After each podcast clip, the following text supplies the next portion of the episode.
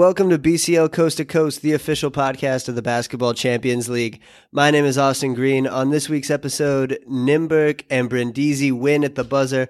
Bamberg lose by double digits again, and Ostend's Jean-Marc Mwema joins us on the program for this week's interview. Joining me for all of that over in Germany is David Hein.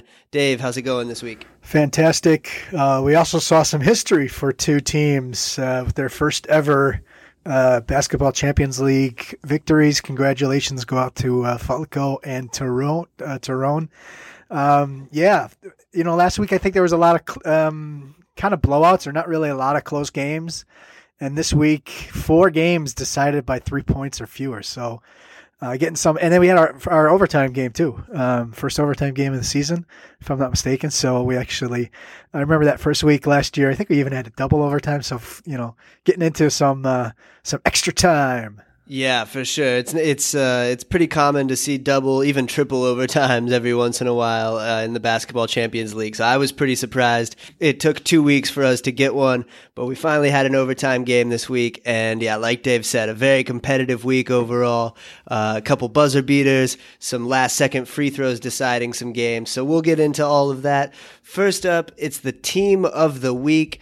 Leading it off, from Nizhny Novgorod, Brandon Brown, he had 19 points and nine assists to lead them to a win over Bamberg. Thad McFadden from San Pablo Burgos, he had 20 points, five assists as Burgos smacked Anwil, put up 110 points in that game. Keith Hornsby, our guest on one of the earlier podcasts this season, he caught fire for Torun, 28 points, 8 of 11 shooting from the three point line. He also added four rebounds.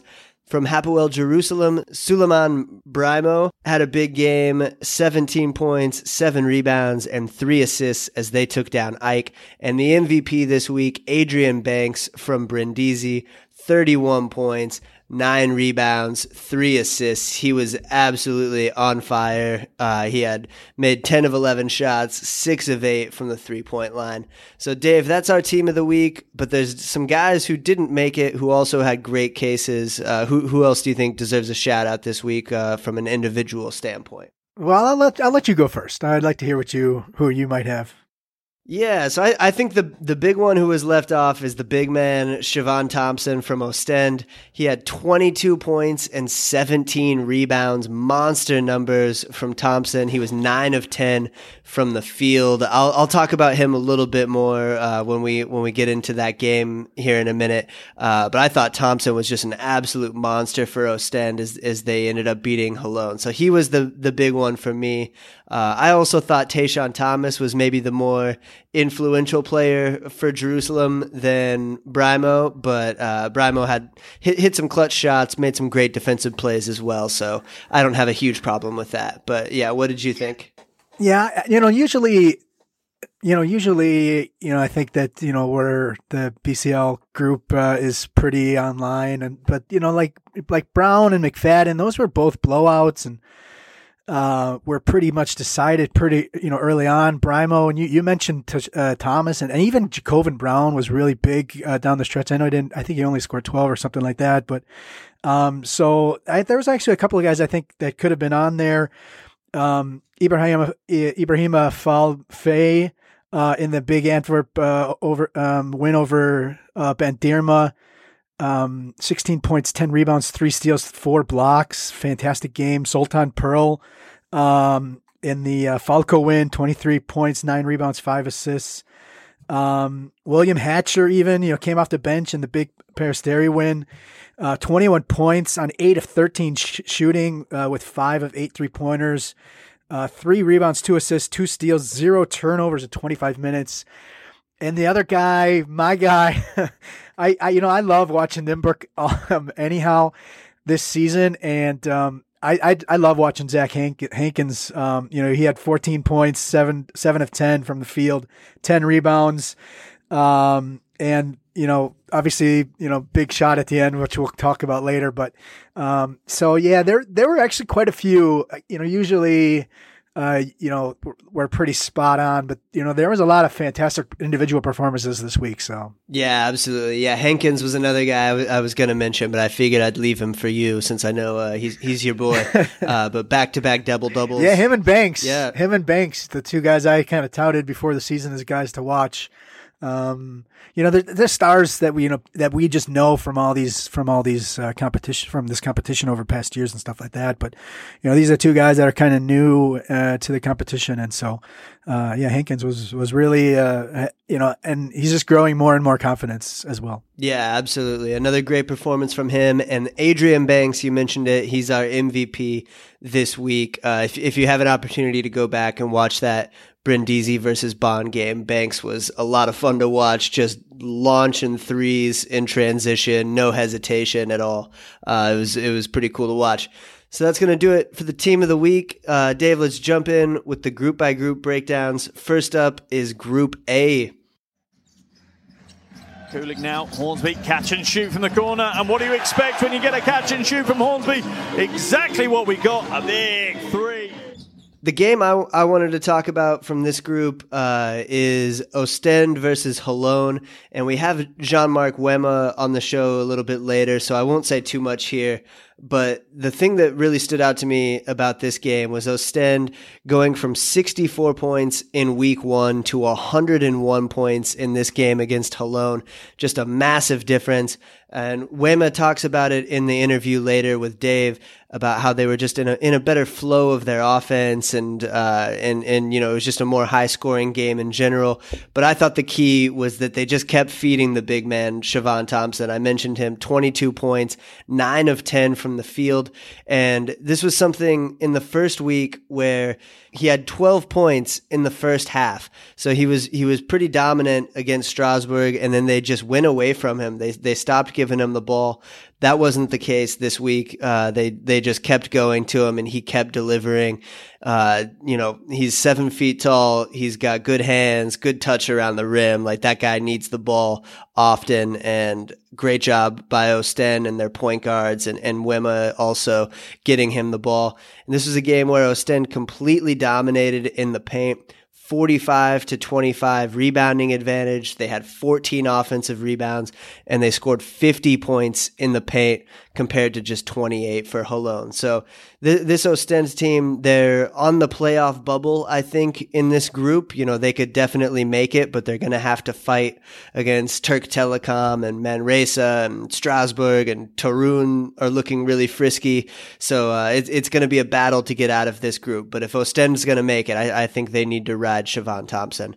Uh, Dave, do you have any thoughts from this game? Yeah, I remember last week the thing I said about Ostend was just not enough offensive options, and, and they are doing a good job of, of proving me wrong, you know. Um, and, you know, if they do it again, if they're closer to the 101 uh, that they were this week than the 64 than they that they were last week, then of course, you know, you have to, you know, you have to tip your hat to them. You know, they finished strong, which is another another big thing as well that you you need to you know really look at. Last four minutes was a 13-2 run, and and really it was Thompson and uh, and McIntosh who who really kind of decided it down the stretch. Um, so you know a team that with uh, and also uh, um, you know uh, Mwema talks about it as well with the young kids. You know you're up and down uh, you know that's going to be part of of having those young players, and so um, and you you kind of have that in general with this team with so many young players, and so um, if they could play closer to the 101 than the 64, then yeah, uh, you know it's it's uh, there there could be a fight for the playoffs uh, for them for sure. Yeah, for sure. And Holon dropped to 0 and 2 now. Uh, Marcus Foster with 22 points, Ryan Thompson 17 in the loss for Holon as they look to rebound next week. The other games in this group, Torun beating Strasbourg 97 to 81 behind the hot hand of Keith Hornsby. Turk Telecom, they improved to 2 0 with a 64 56 win over Sassari. And Manresa with a 76 70 win at home over Lietkabelis. Dave, anything jump out to you from those other three games? Uh, late runs by by both uh, Torun and and uh, Turk Telecom. Telecom had a had a 12-0 run um, uh, in the fourth quarter, uh, which uh, Moustapha Fall had a big big part of that one. Um, if you're gonna go back and watch the Torun game at all against Strasbourg, Strasbourg, I would I would I would kind of just watch that first half of the fourth quarter where Torun just cannot miss. Um, in fact, they don't miss. Uh, they they had they hit all three of their two point shots and all five threes, um, and uh, and only had the one turnover as the only possession that they that they didn't convert. Uh, a 22-5 run in um, in the first five minutes, and five of the Strasbourg points were on a four point play by Gabe York. Um, so that was really the uh, that was you know they just put him away. Um, and you know with that three point shooting from Hornsby, um, and you know Chell hit another hit one as well. Uh, Torun only eight turnovers. Um, you know this is a team that we we both kind of liked, and so this is cool to see them bounce back after you know tight game last week. And just one one note on the the Manresa game, you know they're going to have to be really happy that they beat Lietkabelis um, with Ryan Toolson and Jordan Davis combining for they scored they scored 21 points combined, but they only made nine of 29 shots. Um, so, but they contributed, you know, uh, nine rebounds, eight eight assists, and only three turnovers in 48 minutes combined. So, without the offensive production from really two of their main guys um, to really pull out the to victory, uh, was a good note for Manresa. Again, this high screen with Thomas Brown kicks it out. Feldeine open look in the corner. It's good.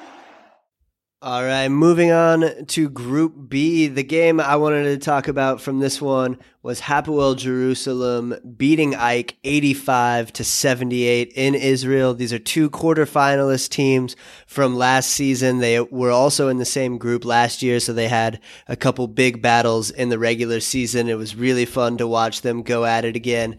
Uh, your guy, Tashawn Thomas, was absolutely balling, just attacking off the dribble getting to the rim whenever he wanted. Uh, he was drawing multiple defenders and kicking it out to open shooters.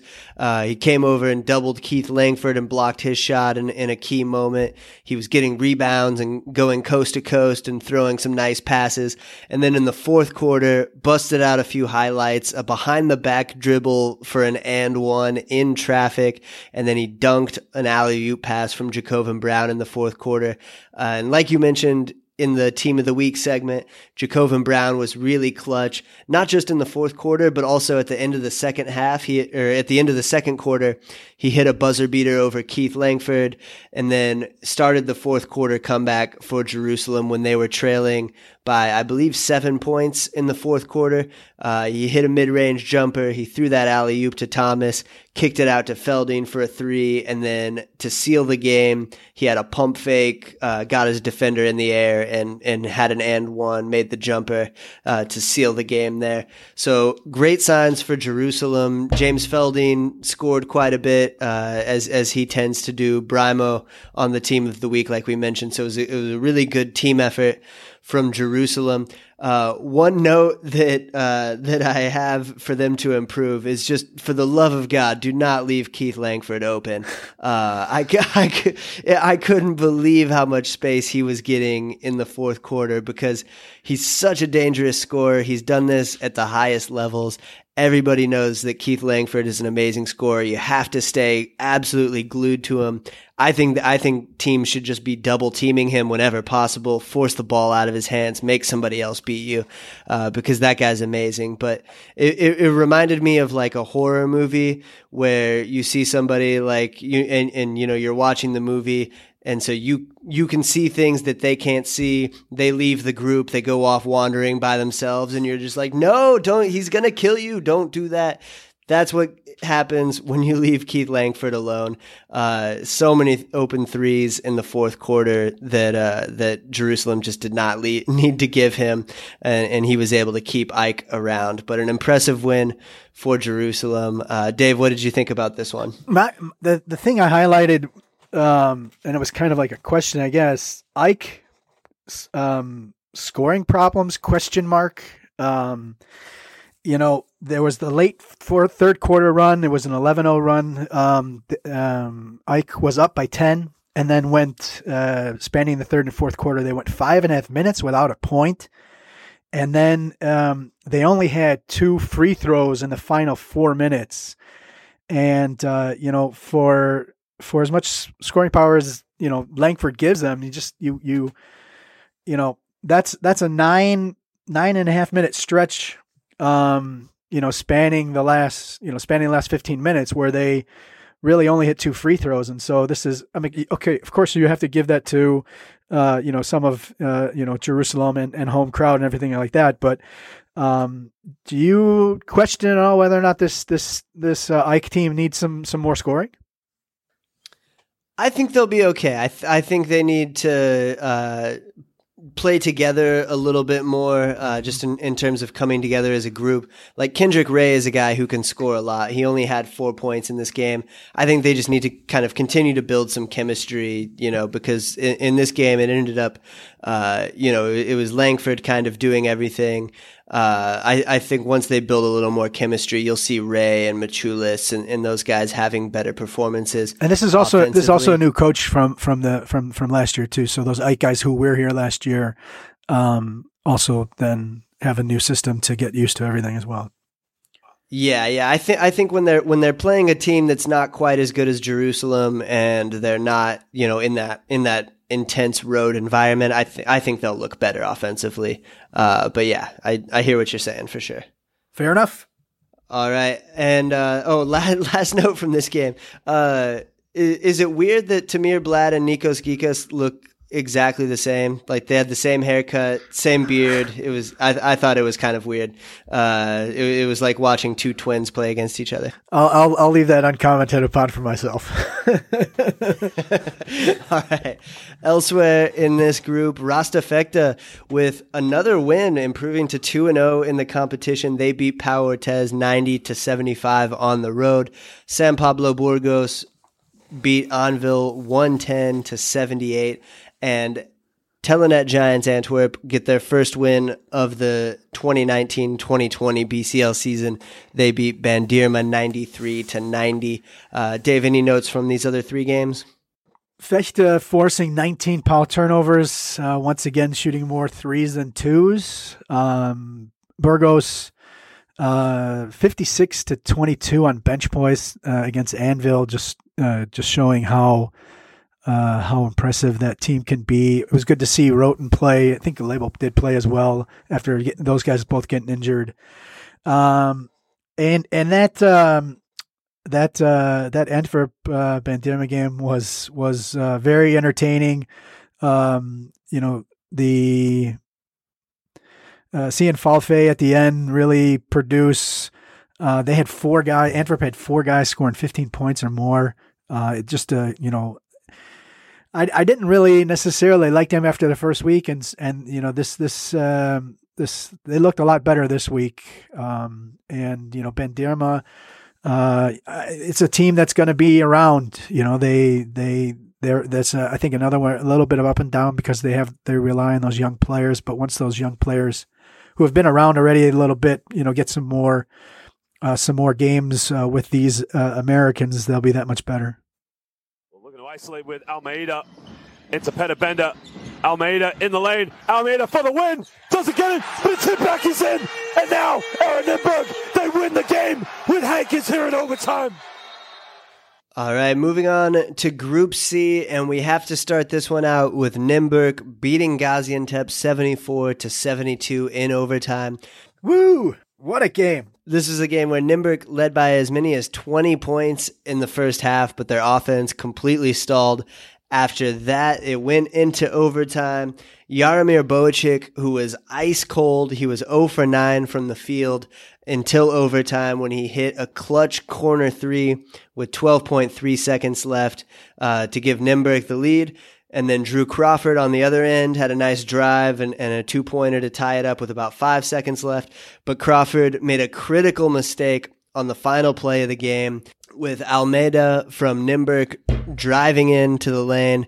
Uh, he, he was well defended by Jamel Hagens, but Crawford came over to try to help out and block the shot. He left your guy Zach Hankins alone at the rim, and Hankins got the buzzer beating, game winning tip in uh, to finish off another great game for him 14 points, 10 rebounds, three blocks, and the game winning tip. Uh, Dave, what, what, what were your thoughts on this one? Well, you go back to the end of regulation, and and um, and uh, Nymburk was up by three, and um, with 19 seconds left after splitting two free throws, and they had a foul to give, and they didn't foul anybody, and Crawford hits the three to tie the game with 2.8 seconds, uh, with five seconds left, and then with 2.8 seconds left, Hankins um, misses both free throws um, to actually send the game to overtime. Could have won the game, um, and then it was really cool to see the the um, the redemption of him getting the game winner after he missed the chance to win the game from the free throw line. Um, and actually, that that was a fun battle that whole game. Uh, Hankins and uh, Jamal Haggins uh, from Gaziantep. Uh, so, yeah, Crawford was really the only guy on the other end. Uh, Bohačík, like you mentioned, the huge three, the the huge three, and uh, the old man Peter Benda, uh, a big game with 16 points as well. So, um, yeah, just a um, a, a, game where you know guys like Dalton really didn't do too much. You know, Urban really didn't do much, um, and they're able to pull it out. Um, you know, and then also you know winning after after giving up the lead. Um, you know, you have to be happy if you're a Nymburk fan. Yeah, for sure. Nymburk getting the win when they didn't play quite as well as they could have. 20 turnovers for Nymburk. Their coach will definitely want them to clean that up. A lot of those were just unforced errors, also, a lot of traveling calls, things like that. Um, Jamel Haggins, like you mentioned, great performance from him 13 points, nine rebounds, three steals, three blocks going up against Zach Hankins. I, I really liked what he brought to the table. And then Drew Crawford, 20 points, uh, hit some big threes in the fourth quarter, and then tied the game, like I mentioned, in overtime before making that uh, that final mistake there at the end. But th- this Gaziantep team, you know, they're they're a little bit interesting. I'll, we'll talk about them uh, in in the overtime segment of this show. The other games in this group. Tenerife beat Mornar 81 to 74 on the road and Tenerife also added some reinforcements midweek. They signed Lau Konaté from uh, last year. He played at Nanterre in the BCL. He's a really good player. So the rich get richer there in Tenerife. Peristeri, they beat VF Riga, VEF Riga 91 to 83. And Brose Bamberg lose again 58 to 73 on their home court against Nizhny Novgorod. Um, pretty surprising, I think, for most people who recognize this Bamberg team as a Final Four team from last year. They're now 0 2 in the competition with a couple big losses. Uh, Dave, what did you think about the other games in Group C? I'll I'll start with uh, Bamberg, and uh, I actually put all caps ugly with two exclamation points. Um, 20, 34% on twos, seven points in the second quarter. Um, and just and just eight assists in the game. Uh, also wrote wrote, uh, wrote down Bamberg can look bad. Um, you know they've shown already through the first two games um, that they can really look bad. Um, Tenerife, Tenerife, you know they they struggled. I'm gonna, you know, you can say that. You know they were actually you know down by five late in the third quarter, and and in the fourth quarter, they needed a set. They were down by three, and then used a 17-5 run to kind of uh, you know take over the game. Um, and really, it wasn't over till Santi Yusta put the, had the put back with 35 seconds to make it a seven point game.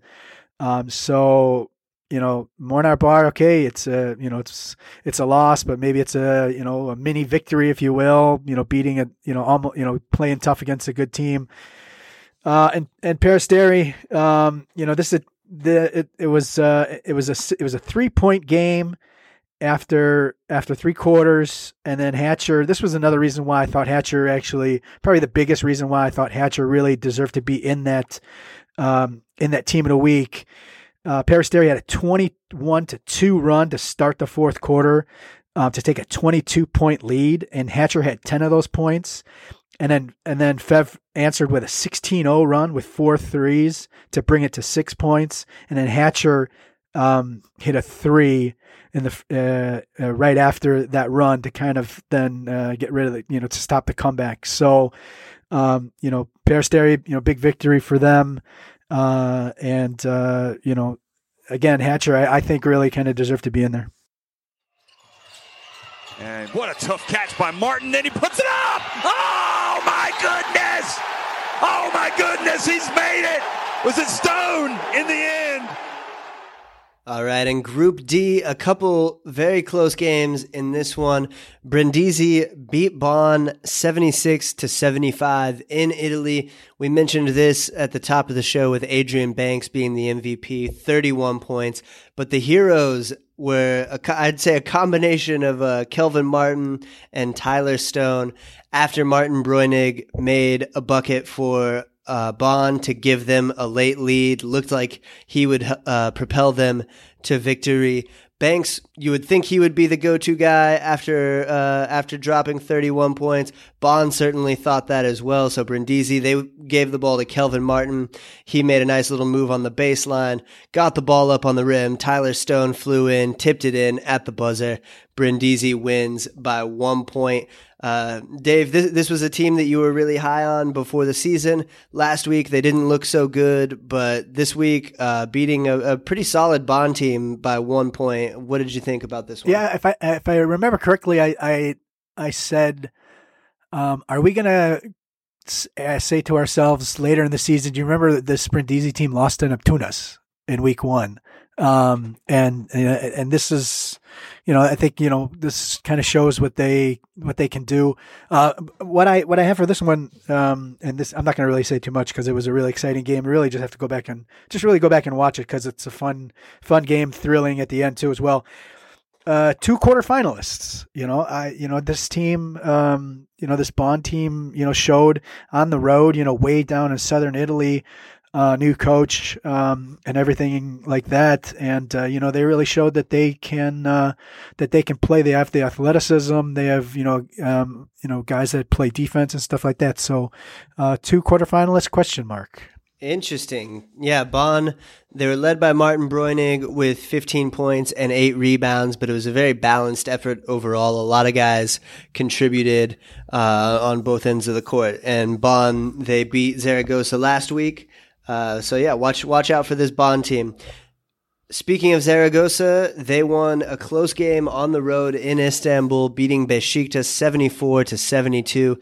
Zaragoza dominated the paint early, especially Javier Justiz, uh, who had a, a, couple buckets and a big block shot, but he got hurt five minutes into the game with Zaragoza leading 17 to 3. And that was a big loss for them because uh, and Fran Vasquez were just not nearly as effective. And Besiktas were able to get back into the game. Todrick Gotcher hit some big shots. Then Nemanja Jurisic, Jordan Theodore, James Michael McAdoo. These guys led the Besiktas comeback. Uh, but DJ Seeley stepped up in the fourth quarter for Zaragoza. He was ice cold in the first three quarters, but in the fourth, he made three three pointers and he was fouled on three three point shots in the fourth quarter, uh, which is the, the ultimate sin for a defender. You cannot foul a three point shooter. Besiktas did it three different times, including with point four seconds left. They fouled Seeley. Uh, with Besiktas leading by one point, fouled Seeley on a three pointer. He made the first two free throws, missed the third on purpose. Uh, I mean, my, my big note, my main kind of takeaway from this game was just really bad execution by both teams in the closing moments. And I, I don't really trust either of them, uh, in a close game at this point. It's, it's early. It's still only October, so maybe they'll get better. Uh, but th- this one was pretty ugly late. Uh, but Zaragoza get the win on the road. Much needed victory for them. Uh, Dave, did you have any notes on this one? Um, I wrote down these exact words: horrible execution in final two minutes. yeah, yeah. You had so you, you had Jordan Just... missing the two free throws. You have Batak up by one, and you foul the guy on a three pointer. So it's like, oh my god, just horrible.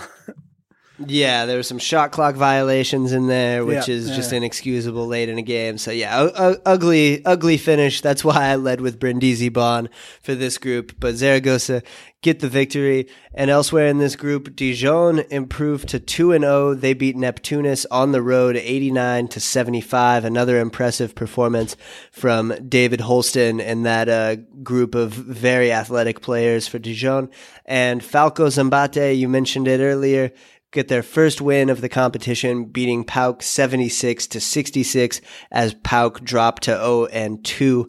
Dave, any final notes on this group? Yeah, just congratulations to to, to Falco uh, for getting their first victory in the Basketball Champions League in their first home game too. So pretty cool. Miss them both. And it looks like we are headed into overtime. All right, so now, Dave, let's go into overtime. Five topics from around the league. First up is Unsung Hero. I'll go first for this one, and I'm going with Hapoel Jerusalem's Idan Zalmanson. He only played eight minutes, but he scored six points, three of three from the field, and it was during a very crucial stretch for Jerusalem in the second half where AEK uh, had kind of taken control of the game, were threatening to pull away. Zalmanson came in, hit some big shots uh, for Jerusalem, and you know Braimoh was on Team of the Week. We mentioned Tashawn Thomas, Feldeine, Brown, all of these guys, but without Zalmanson hitting hitting those shots, Jerusalem might not win this game. So he he's my pick for unsung hero. Who do you have? Um, I'm gonna actually. it's, probably, he's not unsung really necessarily, but none of the attention will go to him because Keith Hornsby was amazing. Uh, but Damian Kulig, 14 points on six of nine sh- uh, for Torun in the win over Strasbourg. Uh, 14 points on six of nine shooting, seven rebounds, five assists, two blocks, zero turnovers in 29 minutes um, you know, if you you know if you watched Poland at the uh, at the basketball uh, basketball World Cup 2019 in China, uh, obviously you know he was a huge part of that that um, that majestic run to the quarterfinals and and uh, was just unbelievably uh, fantastic. Um, uh, really all game and, and also in the big fourth quarter run as well. So Damian Kulig from Torun. All right, next up is stat of the week. My stat of the week is 100. San Pablo Burgos, after two games, they are averaging 100 points per game.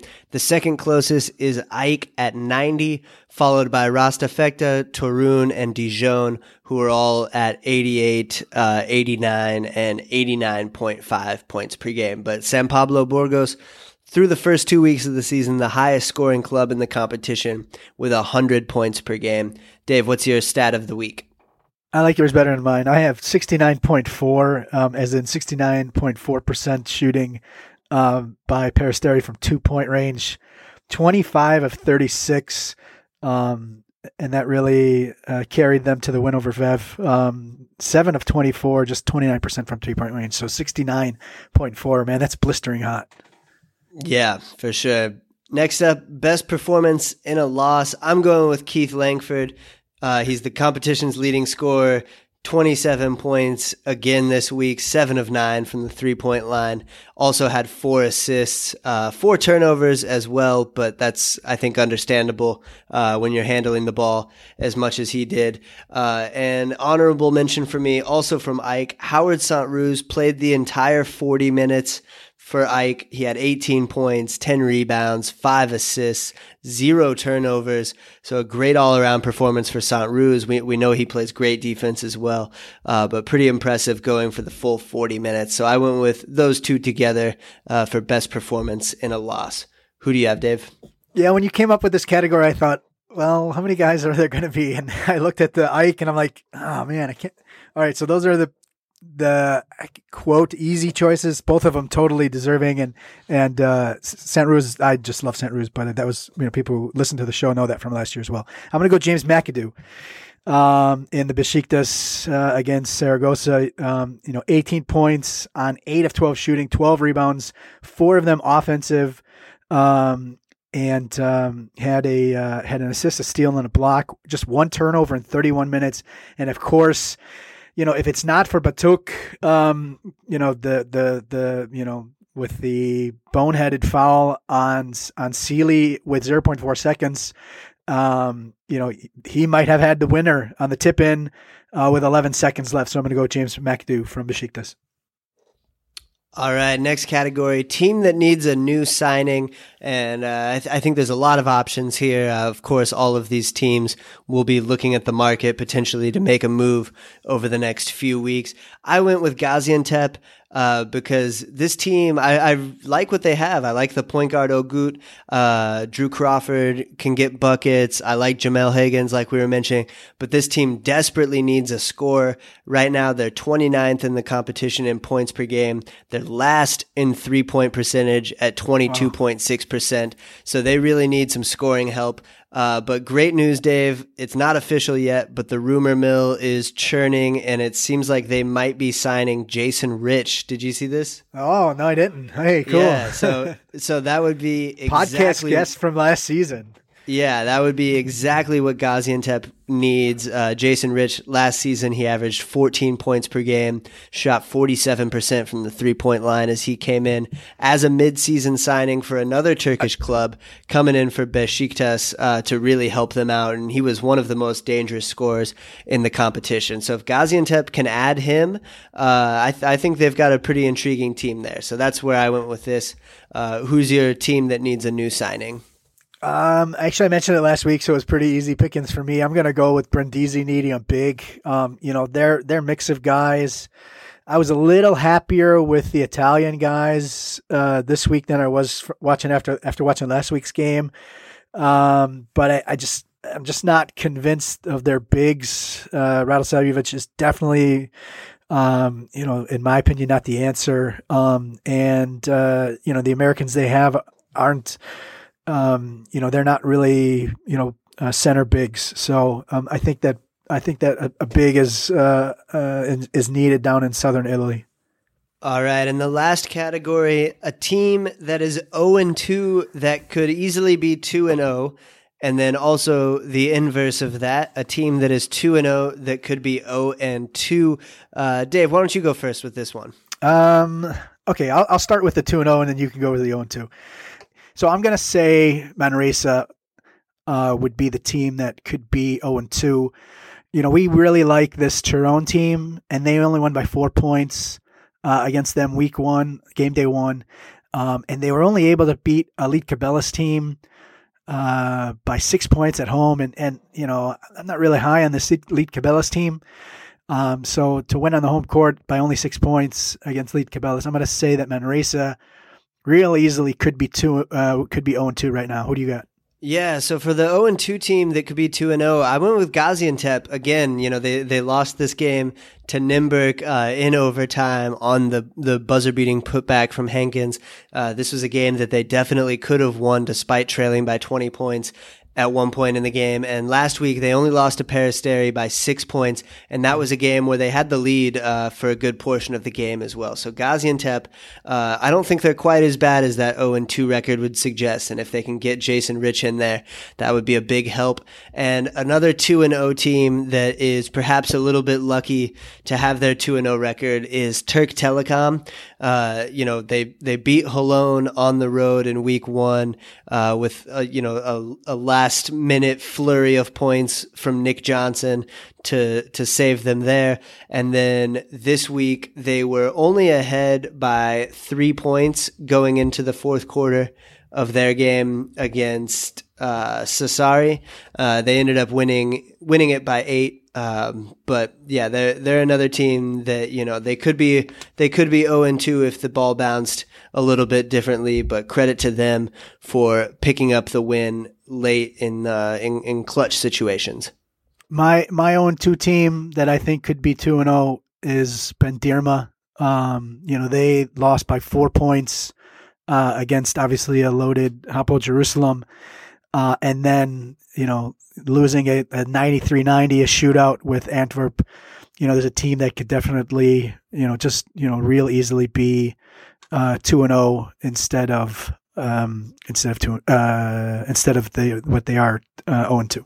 All right, so that'll do it for overtime. Coming up next, we have Dave's interview with Jean Marc Mwema. They talk about Ostend's round two victory over Holon, some of the interesting young guys on that team, uh, the rise of Belgian basketball in recent years, particularly with the Final Four of the Champions League being hosted in Antwerp last season. Also, some food talk uh, that you're probably not going to get anywhere else. So stay tuned for this interview. Dave and I will catch you on the other side to wrap things up. Wait, turn it over. Mwema, transition. Jean-Marc all the way. Contact makes it. Roma, big basket, and he flexes the guns. All right, so on the show this week we have Jean-Marc Mwema from Ostend. Uh, Jean-Marc, thanks for coming on the show this week. Yeah, thanks for having me. Um, Ostend uh, beat Holon uh, for the first victory of the BCL season for you guys in the in the regular season. Uh, maybe just first start off with how good it feels to uh, have a win under your guys' belt.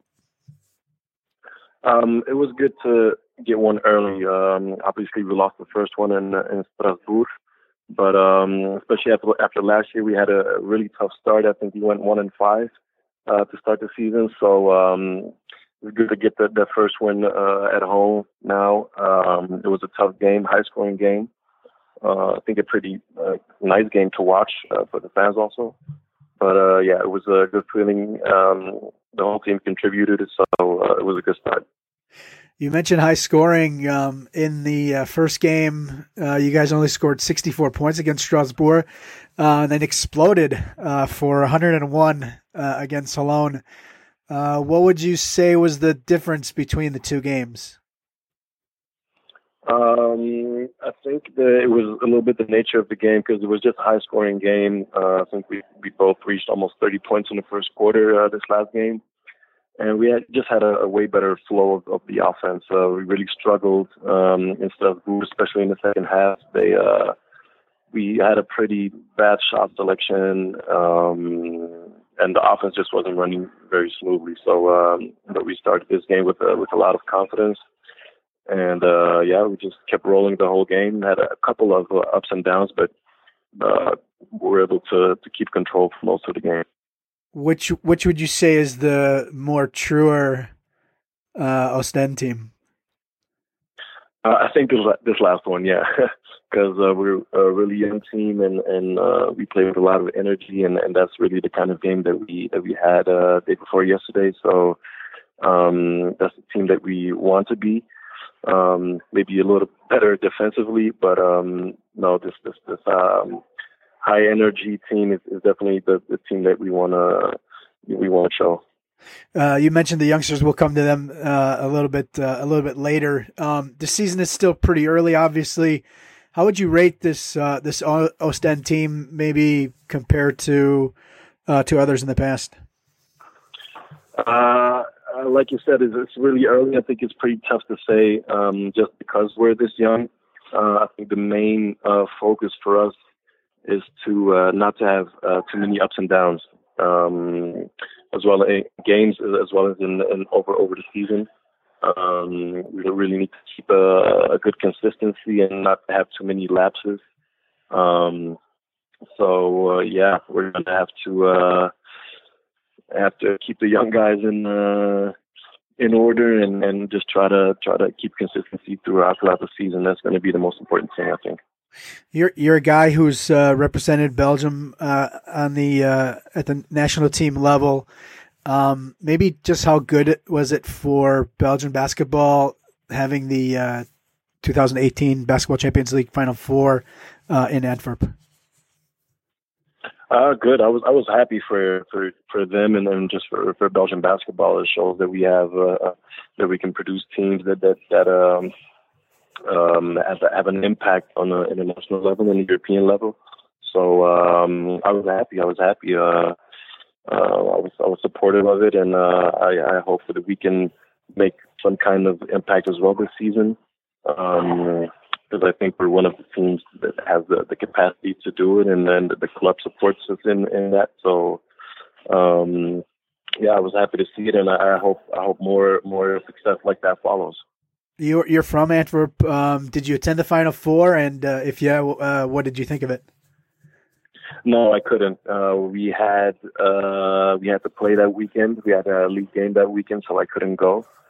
Um, but I, I, saw a lot of highlights of the of the games. Talked to, to some of the players that I know uh, on the Antwerp team. Um, we also had uh, Pierre Antoine Gillet, who was with uh, Tenerife in the Final Four. So um, uh, but I couldn't go uh, in person, unfortunately. Yeah. Um, Antwerp beat you guys in the cup last year. Um, so how how good was it to uh, for you guys to to then get them uh, in the fi- in the Belgian league finals? Um, I guess then about a month or so after the final four. Yeah, that that really felt great. Um, Keep keep that streak going. uh, yeah, yeah, exactly, exactly. Um, they snapped our, our cup streak, so uh, it was it was a special feeling to to win this one for me. Um, uh, after my third year uh, here, uh, it was definitely the the best the best one until now. Um, maybe also the most hard fought one. Um, so it was it was great to get them back. We uh, we're we're lucky to um, get a couple of reinforcements as well after that cup final. Since we we lost we had lost our center, um, almost lost our, our shooting guard as well. Uh, so we got uh, Brian Angola and Chevon Thompson to, to help us out, and they were major pieces uh, in the end for us. So um, I'm ha- happy we, we got back to the, the highest level and uh, and uh, could win the final. Um, take us back to 2016. We mentioned you're from Antwerp. Um, maybe what was sort of the, the thought process on, on going from Antwerp to, to Ostend? I'm sorry, what was the? What uh, your thought process of going from Antwerp to Ostend back in 2016? Um, it actually took a while before I signed with uh, with Ostend. Um, I just thought it was time for me to to, to, to look for something new. Um, uh, even though I didn't come off uh, a great season that year uh, in Antwerp, but uh, I was looking for for something new, and um, I'd already been in touch with uh, Coach Gjergja uh, during the summer, but um, the deal only came around in November, so I came to the team pretty late. But um, I was I was happy from the from the first second, and I was I was welcomed very warmly here, and um, the transition to the to Ostend wasn't wasn't hard at all for me, uh, fortunately. So um, yeah, it, w- it was good. Um, I think they're probably two of the most professional clubs that we have in Belgium. So I was I was uh, privileged to to to play for both. Um, but I've been happy here since I got here. So What what would you say is the biggest difference between the two clubs? um, that's tough to say. I think um, Ostend has been maybe more used to to um, to winning and to to to more um, involvement on a European level. Uh, although uh, Antwerp has obviously really caught up uh, these last few years, but um, I think just the the, the expectations. Uh, the bar is always set really high. Obviously, they have a, a very long streak of um, of championships, so the the bar is set pretty high here, and um, yeah, it's fun fun to try and, and, and keep that up. How um so it's um eight championships in a row, right? Eight championships. Uh, yes, yes, Yeah. yes. This was it. Um, how much pressure do does this team feel? Not not just you know, let's say last year or this year. How much pressure do do does it does it feel from the fans, from management, from you know everything? You said high expectations are higher. How much pressure do you do you sense? Um, it's it's it's quite a lot of pressure, but um, for now, maybe this early in the season, the the you don't feel it as much. But as the season goes on, um, that'll that'll become higher, I think. Um, but the pressure is definitely there. You want you don't want to be the one that uh, has their streak snap, obviously. Um, but um, I think it's it's a good kind of pressure. Uh, we want to be the best, and and so we work hard to to, to get to that goal again. And um, yeah, for this, the, the the years that I've been here, everybody has handled that pressure uh, pretty well, and uh, the club has supported us always. So it's been it's been okay.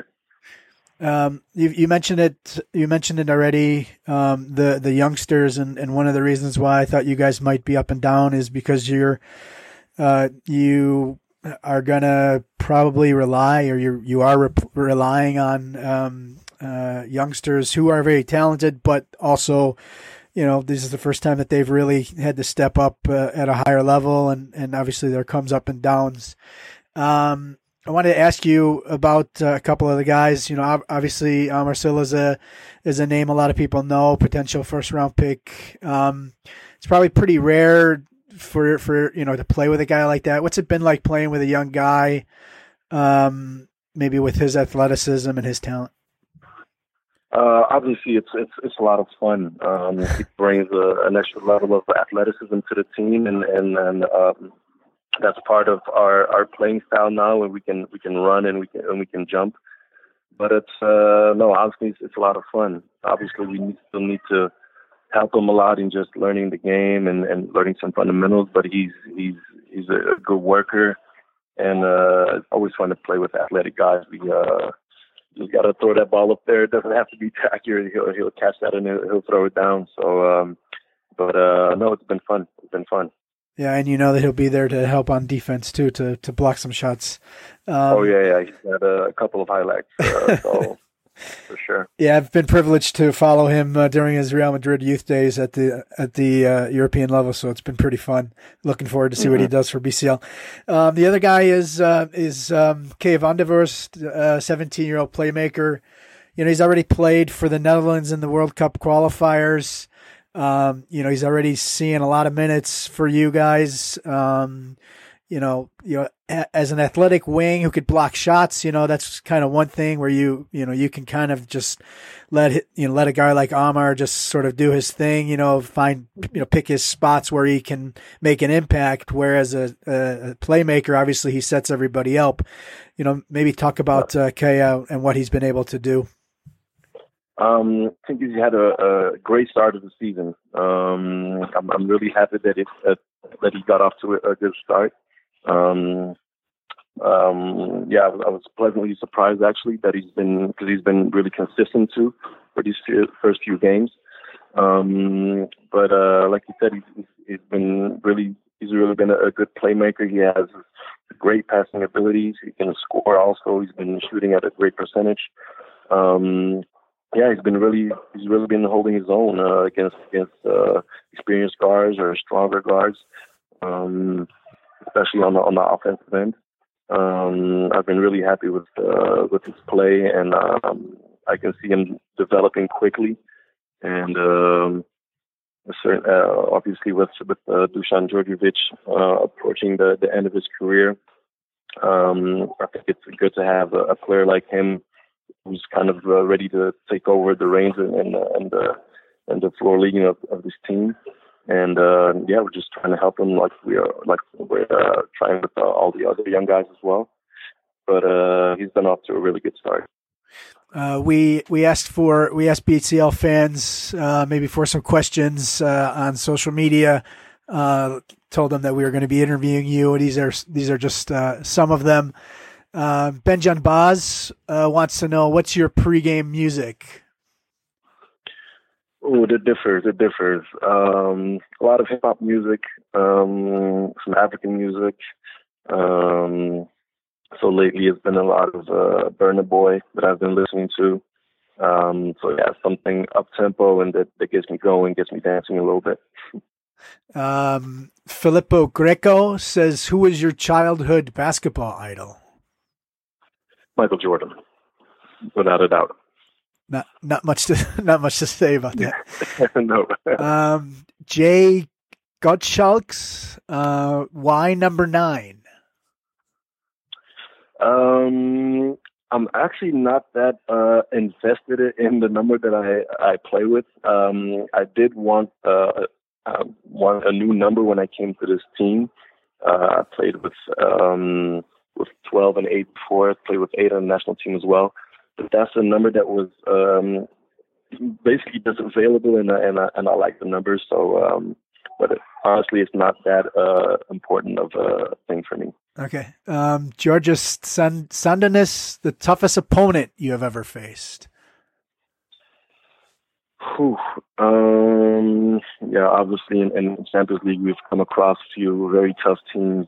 Um, I remember when was it last year or the year before we got blown out at home by chick that's really bad. Uh, Jason um, but yeah, they're always a tough team. Um, who, who else have we had? Um, played Tenerife a few years ago. Had a really tough time with them as well. So uh, yeah, we, we we we did have a, a few tough losses over the over the last three years. Yeah. Um, Nico Heck's question is: Who's the funniest teammate? Well, apart from me, um, I, I, I, like below the radar funny kind of guy is definitely Dusan Djordjevic because like on the court he, he has uh, almost like a, a grumpy vibe I would say, but he's it's very sarcastic humor in the locker room that you wouldn't uh, really expect of him um, if you don't know him. But he, he's a very funny guy, and also uh, Brian Angola is one of the one of the team clowns. We really like to uh, bring some uh, atmosphere to, to the locker room. Me and him. Cool. Um, last question from the fans. Uh, Nigel that wants to know favorite thing about the city of Ostend. You've lived there now for a couple of years. Um, so, what, what's your favorite thing about the city? Uh, I like living here and, and, and just the calmness, and uh, also I live right by the beach, which is very, um, just very nice to, very nice place to be. I, I live from from a one minute walk to to the beach, and uh, the calmness and uh, the family vibe that the city has is, is really. Uh, soothing and, and coming from, from a more of a, uh, from a downtown, um, area, uh, Antwerp. Coming here was, uh, it was an adjustment, but uh, I really like the calmness of it and, uh, and uh, having the sea close by. Uh, staying off the court, um, maybe tell us a little bit more about where the best of Belgium meets, Beat Restaurant in uh, downtown Brussels. Yes, yes. Uh, our restaurant has been open for just over a year and a half, um, if I'm not mistaken. Uh, yeah, like you said, in downtown downtown Brussels. Um, our my partner uh, who uh, introduced me to the idea is uh, Vincent van den Broek, and um, someone who's worked in in the restaurant business for a few years now. He was a um, manager for for another big restaurant before this and he presented me with this opportunity, um, either to be just an, an, investor, but he also gave me the cho- choice to be really involved in the development of the of the business, and um, um, I caught on pretty pretty quickly because I thought he had a, a great vision and a, and a great idea. So um, I went on board with him and his wife, and um, now we have uh, another friend of ours who, who joined the team. So it's four of us managing uh, the restaurant, and it's been it's been pretty uh, pretty good. Um, this year has been has been going pretty good for us, and uh, we have a, a lot of people, a lot of people coming back to the restaurant. We have a, a pretty general kitchen. There's there's something for everybody. Um, and uh, it's allowed us to, to open a, a second business already after uh, after one year, uh, which is hashtag, which is more of a, a burgers and brunch spot uh, also in, in the center of Brussels, which is uh, which has been going really good as well. So um, yeah, it was a totally new uh, endeavor for me, but I'm I'm glad my uh, my friend Vincent brought me along uh, for this ride because it's uh, definitely something I'm considering pursuing um, or, or putting more timing after after my career. So um, and now I'm trying to be as involved as I can, but uh, it's been really fun. Um, you know, you just mentioned that. You know, uh, you know, we've talked to other other players about uh, you know business things that they have that they're working on. You know, you have obviously so much basketball. You know, how much, how much, and to what degree are you involved in in um, you know let's let's call it day to day operations. You know, what what what sort of duties um, do you have um, with with the restaurants? Yeah, like I said, day to day is is is, is pretty uh, pretty limited. Um, I can only be like uh, on the floor, let's say, uh, a couple times a month because it's um, it's, it's at least an hour away from Ostend, and with a lot of games I can be driving up and down uh, too much. Um, coach already tried to uh, limit that uh, uh, last season, um, but um, no, we, we, we just stay in contact. I, I try to help them out with ideas, um, with, with our online presence. Um, but fortunately, we have a, a, a really good team uh, in place there. Um, some great staff. So, so I can I can uh, leave them to, to do things um, without being concerned, and, and I don't have to be too too hands on for the moment.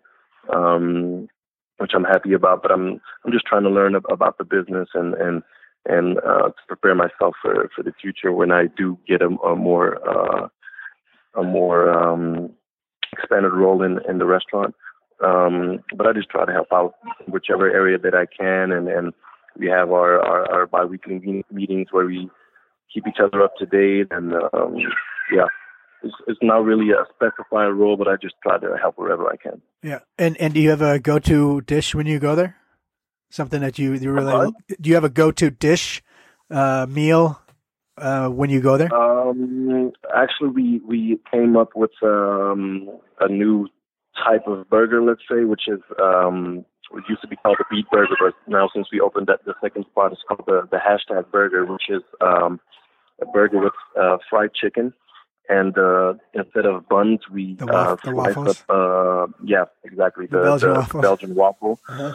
Um, and that really caught on very quickly, uh, which is why we opened the second spot. And um, that's probably still my favorite thing that we that we serve there. Okay. All right. Uh, from one team uh, to the other, uh, come back to basketball. Um, you know, obviously winning number nine, you know, getting cup cup again um, are the two goals um, domestically.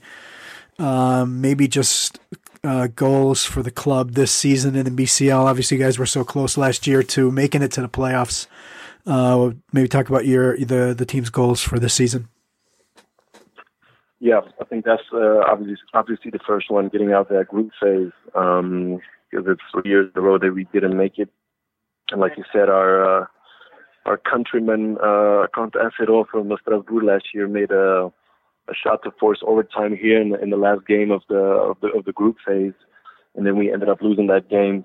Um, and we, we would have gone through if we if we uh, had won that.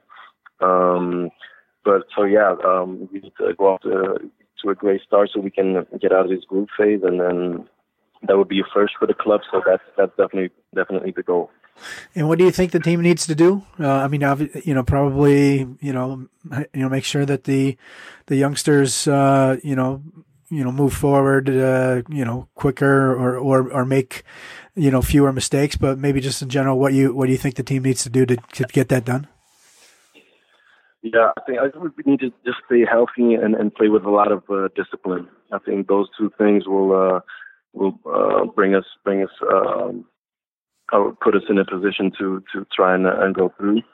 Um, I think there's no lack of, of athleticism, no lack of energy and, and, and intensity.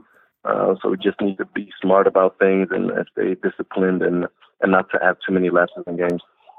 All right, uh, Jean Marc uh, Mwema, if you want to, uh, um, if you want to go check out his restaurant, it's called Beat, like the music, the Beat, uh, B E A T, in Brussels. If you want to check out uh, him and the rest of the team uh, in Ostend, go go check him out. Uh, uh, thanks a lot, Jean Marc, for coming on the show, and appreciate your time. Thank you. Thank you. I appreciate it. Thank you.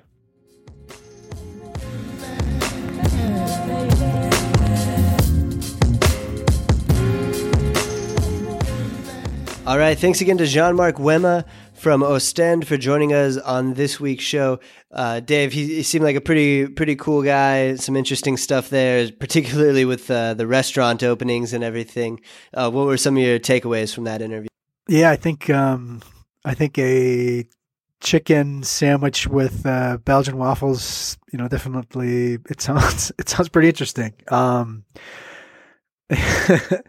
uh, but uh, yeah, um, you know, just uh, it's it, it was cool to kind of get his take on on two really two really pretty good players. You know, I've been really impressed with uh, Fun uh, van der Vuurst um, already. You know, just two games in, and you know.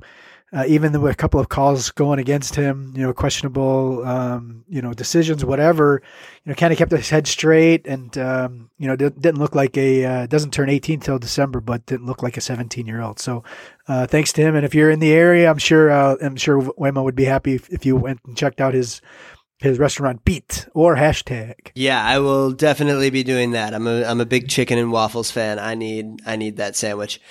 All right, Dave. Let's look ahead to round three. There are quite a few intriguing games next week. Some of them that really stand out to me: Strasbourg versus Manresa on that first day. That should on Tuesday. That should be a lot of fun. And then Wednesday, a battle of two and O teams: Hapoel Jerusalem against Rasta Vechta. This is a great test for Fekta on the road in Israel. They've been really impressive so far, but we'll we'll see uh, just how for real they actually are uh, going uh, up against a great Jerusalem team and a pretty intimidating home court environment. Uh, also on Wednesday, Dijon, the only 2 0 team in Group D, playing against Brindisi. That should be a big game in that group as well. Uh, what else are you looking forward to from next week, Dave? Yeah, how about that matchup of David Holston against uh, Adrian Banks? That yeah, sounds that fun. awesome. Um, yeah, Bandirma, you know, we, I, we just I just said that they could be two and zero. Oh. Uh, then they they host Burgos, which is obviously going to be a big test. Bonn, Besiktas, you know, both uh, you know both um, uh, one and one, and then uh, you know I th- I think maybe the, the, the best game of the game day is is Tenerife against two and zero oh at, hosting uh, Peristeri two and zero. Um, you know, two two teams wait, you know, looking for dominance in that group. You know, you know, take a take a uh, a leg up in the in the in the in the race for first place in that group. Uh, and and the only the other game I'm going to mention is Bamberg. You know, um, you know they're zero oh and two, and there we have to go to Gaziantep. And if if Gaziantep is actually able to bring in Jason Rich, all right, Jason Rich probably won't know much of the of the playbook necessarily, but he's he still has his scoring uh, qualities. This is all if they get him, whatnot. Um, but it's still a Bamberg team that's still really trying to find itself, and and uh, um, right now it's in the dark, and uh, and they're about I don't know five blocks away from the mirror that they can't see themselves in. So they're they they can. This is a big game for them if they can go on the road and get a victory, kind of start you know kind of kickstart their uh, their BCL campaign. This would be a big one to to, to start it with.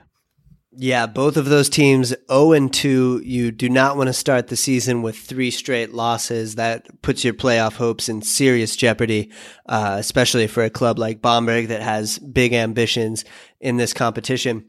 All right, so that'll do it for this week's podcast. Uh, make sure you check out the official website, championsleague.basketball. Igor Jerkovic has brought back the power rankings. Those will, there'll be a fresh batch of power rankings on Monday. Um, Deacon Lloyd Smith is working on his closer looks, examining some of the best coaching moves and tactical decisions and things like that from around the league. Also, check out the official Champions League Twitter, Instagram, YouTube for all the highlights and uh, fun stuff from around the league. Thanks again to our guest this week, Jean Marc Mwema from Ostend. Thanks to Dave Hein over in Germany. My name is Austin Green, and this has been BCL Coast to Coast.